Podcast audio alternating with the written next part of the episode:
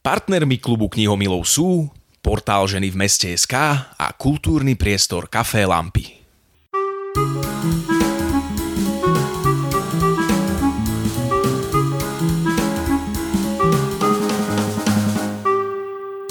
Vítajte pri počúvaní knižných typov hostí klubu knihomilov.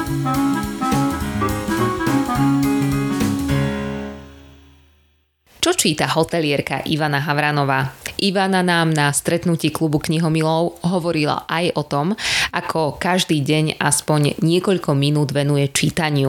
Aktívne čítať začala na vrchole životnej etapy, ktorá sa vyznačovala tým, že nič nestíhala a ako sama povedala, knihy ju nakoniec zachránili. Jej rozprávanie si môžete vypočuť v podcaste klubu knihomilov v kapitole 2. Tu sú jej srdcovky.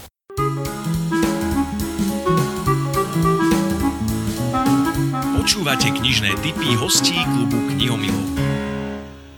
Nechajme sa pokojne inšpirovať. Vy ste priniesli 7 kníh a ja si veľmi vážim, že priniesla, pretože keď som spomínala, že Vanda za nami pricestovala, tak aj Ivana zo Žiliny tak zo Žiliny a niesla zo sebou tých sedem kníh, tak si ich poďme uh, predstaviť, ukázať. Uh, vy ste ku každej uh, mi aj povedali, že prečo práve táto srdcovka. Ja by som začala tým, že doprajeme si hojnosť tou knihou, pretože tam ste mi povedali, že je to kniha, ktorá vás naučila pracovať nielen s číslami, tak s čím ešte všetkým iným. No, neviem, či poznáte túto maličkú knižku, ona je taká hodne nenápadná aj v knihkupectvách. A mimochodom, ja som čas svojej mladosti trávila v knižniciach. Štátna vedecká knižnica Banskej Bystrici bolo moje veľmi šťastné e, miesto, kde som sa zatvárala, kde som pátrala po, po informáciách, ktoré by mi pomohli. Deepak Chopra je lekár e, pôvodom Int, E, ktorý je zástancom, že teda tá medicína nebude len o tých medikamentoch a o takých tých tradičných prístupoch, ale bude aj ľudskej mysli. A keď sa dostanete, alebo teda ja som to aspoň tak vnímala do pracovného procesu a do toho typicky korporátneho sveta, tak tie čísla sú také, taká mantra. Viete, musíte plniť čísla, akčné plány, ako dosahujete čísla. A ja som nejak tak vnímala, že no, toto asi nebude len o tých číslach. A táto knižka ma, ma tak veľmi upokojila, pretože ona mi ukázala, že ono to bude aj o takýchto, takom tom prežívaní neúspechu, e, ako prežívame neúspech, ako prežívame úspech. Nakoľko sme vďační, nakoľko dokážeme zachovať pokoru, keď dostanete moc keď idete po pomyselnom úspechu kariérneho rebríčka eh, vyššie. Takže mňa táto knižka mm, tak nejak eh, dostala do rovnováhy tých, tej matérie a toho, toho niečoho, čo nás vytvára, tá esencia toho bytia ducha, akokoľvek to nazvete. Ďalšia kniha, myslím, že tá je asi v povedomí taká viac známa 5 jazykov lásky, ale zvedavá som, čo konkrétne vás oslovilo na tejto knihe. Je to veľmi prozaické.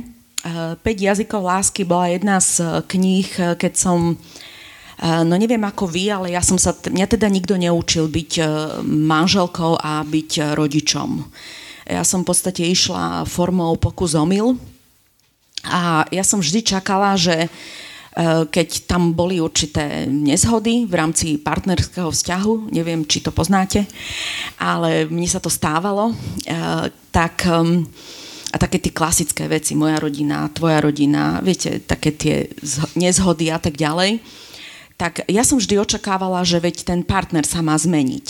Hej, to bol tak nejak že vedia ja som dobrá, ja sa starám o rodinu, čo ja všetko robím, tak by malo byť predsa prirodzené, že on by si mal všimnúť, čo ja všetko robím a mal by sa zmeniť on. E, pravda bola ale taká, že e, respektíve som to aj potom uplatňovala v rámci riadenia ľudí alebo v rámci nejakého môjho ďalšieho posunu v práci, že e, treba začať od seba.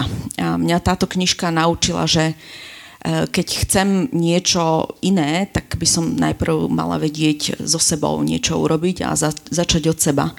Takže ja aj dnes, keď vzdelávam, tak hovorím manažérom, že keď chcete riadiť ľudí, najprv sa musíte naučiť riadiť seba. A mňa táto knižka tak dostala do tajov e, práve takých tých vnútorných motivácií alebo vnútorných podstát, ktoré my ako ľudia máme a pochopiť, a že, že ten človek nemusí mať takú také videnie reality, ako mám ja. A moja zodpovednosť je e, to nejako tak e, porozumieť a rozvinúť a, a na tom stavať. Vedenie ľudí, toho sa chytím. Veľa ľudí hovorí, že pracovať s ľuďmi je veľmi náročné, možno to najťažšie. Ďalšia kniha, ktorú ste poslali ako tip a oslovilo ma, čo ste o nej povedali, je, že táto kniha ma vlastne naučila riadiť ľudí a uvedomila som si, že je to jednoduché. Je to jednoduché? A teda po prečítaní nejakej knihy? Myslím, že to bola táto. Áno, začneme. Uh, áno, ja keď počujem vetu, uh, počuli ste vetu, že uh, s ľuďmi pracovať je to najťažšie? Stretávate sa s takouto, s takouto vetou? Uh, ja musím povedať, že ja som sa nechcela zmieriť s týmto uh, nejakým až dogmou. Uh, a ja si osobne myslím, že pracovať s ľuďmi je jedna nádherná práca a možno vás prekvapím tým, že ona je postavená na veľmi jednoduchých e, v podstate pravidlách alebo zákonoch. Ja by som povedala, že až prírodných zákonoch. A mňa skutočne fascinuje, že keď e, siahneme po tých prírodných zákonoch, a to tak troška súvisí s tým, že e, s takouto vnútornou slobodou, pretože uh, Eh, ja ako manažer, keď som sa oprostila od takých eh, tých zvláštnych vnútorných dialogov, či som dostatočne dobrá, alebo či som neviem aká, onaká maková a tak ďalej, takéto porovnávanie, alebo takéto v našom našej zemepisnej šírke taká, taký ten e, pochod mysle, čo prebieha, že len aby som bola dobrá, len aby som neurobila chybu tak e, zrazu vám prídu na pomoc alebo vyťahnete zo seba také zákonitosti, ktoré začnú veľmi jednoducho fungovať na tých ľudí. A ja si dneska e, veľmi užívam prácu s ľuďmi, e, pretože tá jednoducho spočíva v tom, že byť len človek. Biológia viery, k tejto knihe ste dali dodatok, je viac ako slabé slovo povedať, že je zaujímavá. Tak aké iné slova by sme k nej ešte dodali? Ehm, možno ste sa stretli už s nejakými um, vyšli na internete, dokonca aj, myslím, bol v jednej relácii o Adeli uh, tento pán, uh, Bruce Lipton. Je to vedec, je to neurovedec, ktorý prináša v tej knižke alebo vôbec v svojich vyjadreniach taký nový pohľad uh, na to, ako sme stvorení, ako my, ako ľudia. A mňa to teda fascinuje, lebo ak ja mám nejakým spôsobom pozitívne vnímať e, ľudí alebo pracovať s tými ľuďmi a rozvíjať ich, tak mňa zaujíma ísť až do toho atómu. A, tá, a ten atom je myšlienka. Je to v podstate e, vedecky dnes dokázané, že tá myšlienka dokáže mať e, skutočne veľmi veľkú silu. Ja, som, ja teda priznám sa, že ja som v tej knihe veľa veciam nerozumela, lebo je napísaná aj takým odborným neurovedeckým e, spôsobom. Ale jedno som si odniesla, že e, kontrolovať si vlastné myšlienky a skutočne e, ich vnímať ako svojich... Tie bunky sú v podstate myšlienky, ktoré majú normálne svoje svoj metabolizmus a, a boja sa a tešia sa a to všetko, tak ma to veľmi fascinuje, že ako vieme v podstate ovplyvňovať tie myšlienky, tak vieme ovplyvňovať aj svoje bytie, tak preto som si ju vybrala. Radikálna otvorenosť. Otvorenosť v čom? V komunikácii? Ďalší teda titul už spomenieme. Keď som už spomenula, že teda malo by to byť jednoduché, alebo teda je to jednoduché, tak áno, je to, je to otvorenosť v komunikácii. Eh, ja mám, napísala to dáma, ktorá pracovala aj pre Apple a pracovala myslím aj pre Amazon a, a pohybovala sa, Kim Scott, pohybovala sa skutočne v tých úspešných firmách a E, ona tam aj komentuje, viete, také moderné slovo, že leadership a vôbec ako viesť leadership. A mňa tá kniha tak upokojila aj v tom, že Uh, viete, keď, e, keď mám vnútorný kľud, keď mám, nadobudla som vnútornú slobodu a viem, že to nejde o to, že ja musím byť tá najlepšia, najmudrejšia, najkrajšia a neviem tie všetky veci, najúspešnejšia, ale že stačí byť sama sebou s, s dobrým zámerom, smerom k druhým, tak zrazu zo, začnete používať jazyk, ktorý sa môže javiť ako otvorený e, z hľadiska, že sa bežne takto nekomunikuje. A ja si to dneska veľmi užívam, že ja pomenujem veci tak, jak to cítim. Samozrejme, mm, to, jak to hovoríte, má tiež veľmi veľký význam, pretože ja môžem niekomu povedať, že e, tuto sa nechováš fér, a môžem to povedať rôznymi tónami a s rôznym akcentom a, a výrazom a tá neverbálna komunikácia, ale keď ja to komunikujem tomu človeku z dôvodu, aby sa, e, v podstate som spôsobila uvedomenie, aby som mu pomohla, pretože keď mlčíme, tak viete, ako to je, mlčíme, svedčíme, tak e, ja mám zásadu, že keď nepomenúvávam javy, ktoré nie sú v poriadku, tak si myslím, že ich v podstate podporujeme a živíme. Takže ja tú radikálnu otvorenosť používam na pomenovanie toho, čo sa mi nezdá a ja priznávam, že môžem sa míliť, ale nejak to tak vypáli, že keď mám ten zámer v poriadku, tak sa ukáže, že to bolo dobre, že som to tak urobila. Takže čo vás zaujalo na knihe, ktorá patrila aj na tom slovenskom trhu na tie popredné priečky predávanosti? Z tých, ktoré ste prinesli, je aj taká najhrubšia, Michelle Obamová, Môj príbeh. Um, ja som sa zamýšľala nad tým, že prečo som po nej siahla. Je to pomerne taká nová knižka, ktorá je v knihkupectvách. Ja som mala pocit, keď som to čítala, viete, Michelle Obama, ja som ju vnímala prvú dámu Spojených štátov, myslím dve volebné obdobia, autorita, rešpekt, e, akési, e, akási postava, ktorá je absolútne vzdialená tomu, čo my žijeme, my bežní smrteľníci, na mňa to tak pôsobilo. A ja keď som začala čítať tú knižku, tak ja som mala pocit, že e, čítam o svojom detstve. Boli tam veci, ktoré ona prežila, ako ona vnímala vôbec E, svoje detstvo, ako ju formovalo, ako formovala ju napríklad mama a otec. E, to ma primelo k takému jednému môj, potvrdeniu, neviete o jednom mojom projekte, ktorý chystám. E, z hľadiska toho, aké je dôležité vedieť vychovať správne, alebo teda mm, vychovať tie deti tak, aby boli pripravené do dnešného sveta a mne sa tá knižka veľmi páčila aj pre tú otvorenosť, aj pre, tú, pre to pomenovanie tých detajlov toho života takejto významnej osobnosti. Uh, bolo tam, bol tam popísané to trápenie, ktoré oni zažívali, keď on išiel v podstate do prezidentskej kampani, ako to ovplynilo ich rodinu, ako ona v podstate chcela e, tým deťom vynahradiť ten čas, ktorý nemali na tie deti.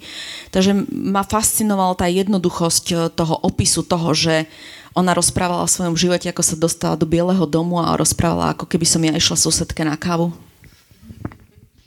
Ešte jeden titul tu máte a z ktorého možno prečítate, nechám na vás teda, nebudem dnes tlačiť ani na jednu z vás, aby, aby sme čítali. Nová zem. A, a je to o takom hľadaní nášho druhého ja, alebo ako to povedať? No, my to nazývame druhé ja, alebo nazývame to ego. E, je to Nová zem Eckharta Toleho. E, je to autor aj e, Sila prítomného, alebo Moc prítomného okamžiku. Je to taký bestseller.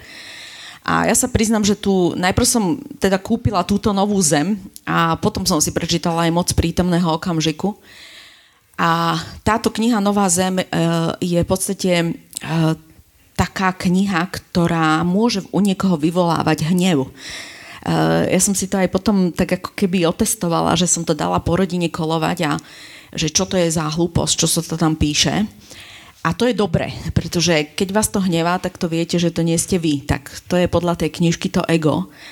A to ego vás ako keby stále naháňa. Mňa to fascinovalo aj tým, že som si poprepájala, ja mám teda koučovské vzdelanie a e, zabrdla som aj do toho, do tých funkcionalít e, mozgu a je mi v podstate, bolo, bola som si vedomá, lebo som vedela o tom, že E, to ego v nás stále je, neviete sa ho zbaviť a on pri určitých e, situáciách sa tak hlási a v podstate vás e, atakuje a ono vás nejakým spôsobom zabrzdí, ono nechce, aby ste niekam išli ďalej. A ja si myslím, že táto knižka Nová zem je absolútne do detailu popisuje práve správanie sa ega, aké používa nástroj, aké používa léčky, ako machruje, ako Vanda povedala, ako ako v podstate bráni tomu, aby ste vy spoznali taký ten, takú tú svoju skutočnú podstatu a, a možno sa pohli ďalej smerom k svojmu poslaniu, k misii. A nemusí to byť nič, e, že objavíte nový penicilín, ale e, v podstate si skutočne ten život vychutnávať. Prečítame? Mám? E, ja som si vybrala niekoľko pasáží, ale priznám sa, že asi čiahnem po takej, e, že e, existujú v podstate tri spôsoby e, takého vedomého konania. To znamená, že skutočne siahnete po tú novú zem, idete do tej novej zemi, ako keby, ja som si to teda predstavovala do, takého, do takej novej izby, kde ste to len vy, kde ste taký, aký ste, e, kde sa prijímate taký, aký ste a, a v podstate nemáte kritické oko, za nič sa nejak e, nebyčujete, ale skutočne viete, kým ste a v podstate si to užívate. A existujú podľa tejto knižky tri spôsoby e, prebudeného konania a jedna z nich je prijatie. Eh, ak doká- nedokážete mať z vecí, ktoré robíte radosť a ani len ich prijať, prestaňte. Inými slovami, nedokážete totiž prijať zodpovednosť za jedinú vec, za ktorú v skutočnosti máte zodpovednosť, za jedinú vec, na ktorej záleží a to je stav vášho vedomia. A pokiaľ neprevezmeme zodpovednosť za stav vášho vedomia, znamená to, že sme neprevzali zodpovednosť za život. A druhý spôsob alebo mm, znak prebudeného mm, vedomia je potešenie. A v podstate, ja budem parafrázovať teraz, e, potešenie z absolútne každej veci, ktorú robíte. A mne hodne pomohlo to, že ja mám dneska potešenie aj z toho, že umývam riad. To, že výsledok je, že mám umytý riad Mimochodom tiež som mm, začala zahniezďovať a vymenila som starú kuchyňu za novú. Takže e, takéto potešenie a e, spočíva to v tom, že e, radosť nemáte z toho, čo robíte, ale z vnútornej dimenzie vedomia, ktorá prenikla do vášho konania. Takto nájdete radosť bytia vo všetkom, čo robíte. Pokiaľ máte pocit, že je váš život veľmi stresujúci, lebo nemá zmysel, tak je to preto, že zatiaľ sa vám nepodarilo vniesť túto dimenziu do vášho života. Byť si plne vedomý toho, čo robíte, sa zatiaľ nestalo hlavným cieľom vášho života. No a posledný e, znak toho prebudeného vedomia je nadšenie. A je tu aj ďalší spôsob, ktorým sa prejavuje kreativita u tých, ktorí sú verní svojmu vnútornému zmyslu života Odrazu jedného dňa prídu na to, čo je ich vonkajším zmyslom života. Majú úžasnú víziu, cieľ a od toho dňa pracujú na naplnení tohto cieľa. Ich vízia či cieľ väčšinou súvisia s tým, čomu sa s radosťou v menšom meradle venovali aj doposiaľ. A tu sa prejavuje tretia modalita prebudeného konania a tým je nadšenie. Počúvali ste knižné typy hotelierky Ivany Havranovej. Celý rozhovor si môžete vypočuť v našom podcaste Klubu knihomilov.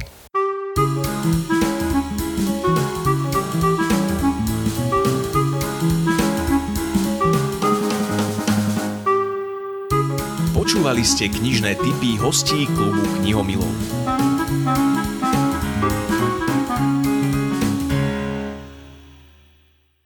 Partnermi klubu knihomilov sú portál ženy v meste SK a kultúrny priestor Café Lampy.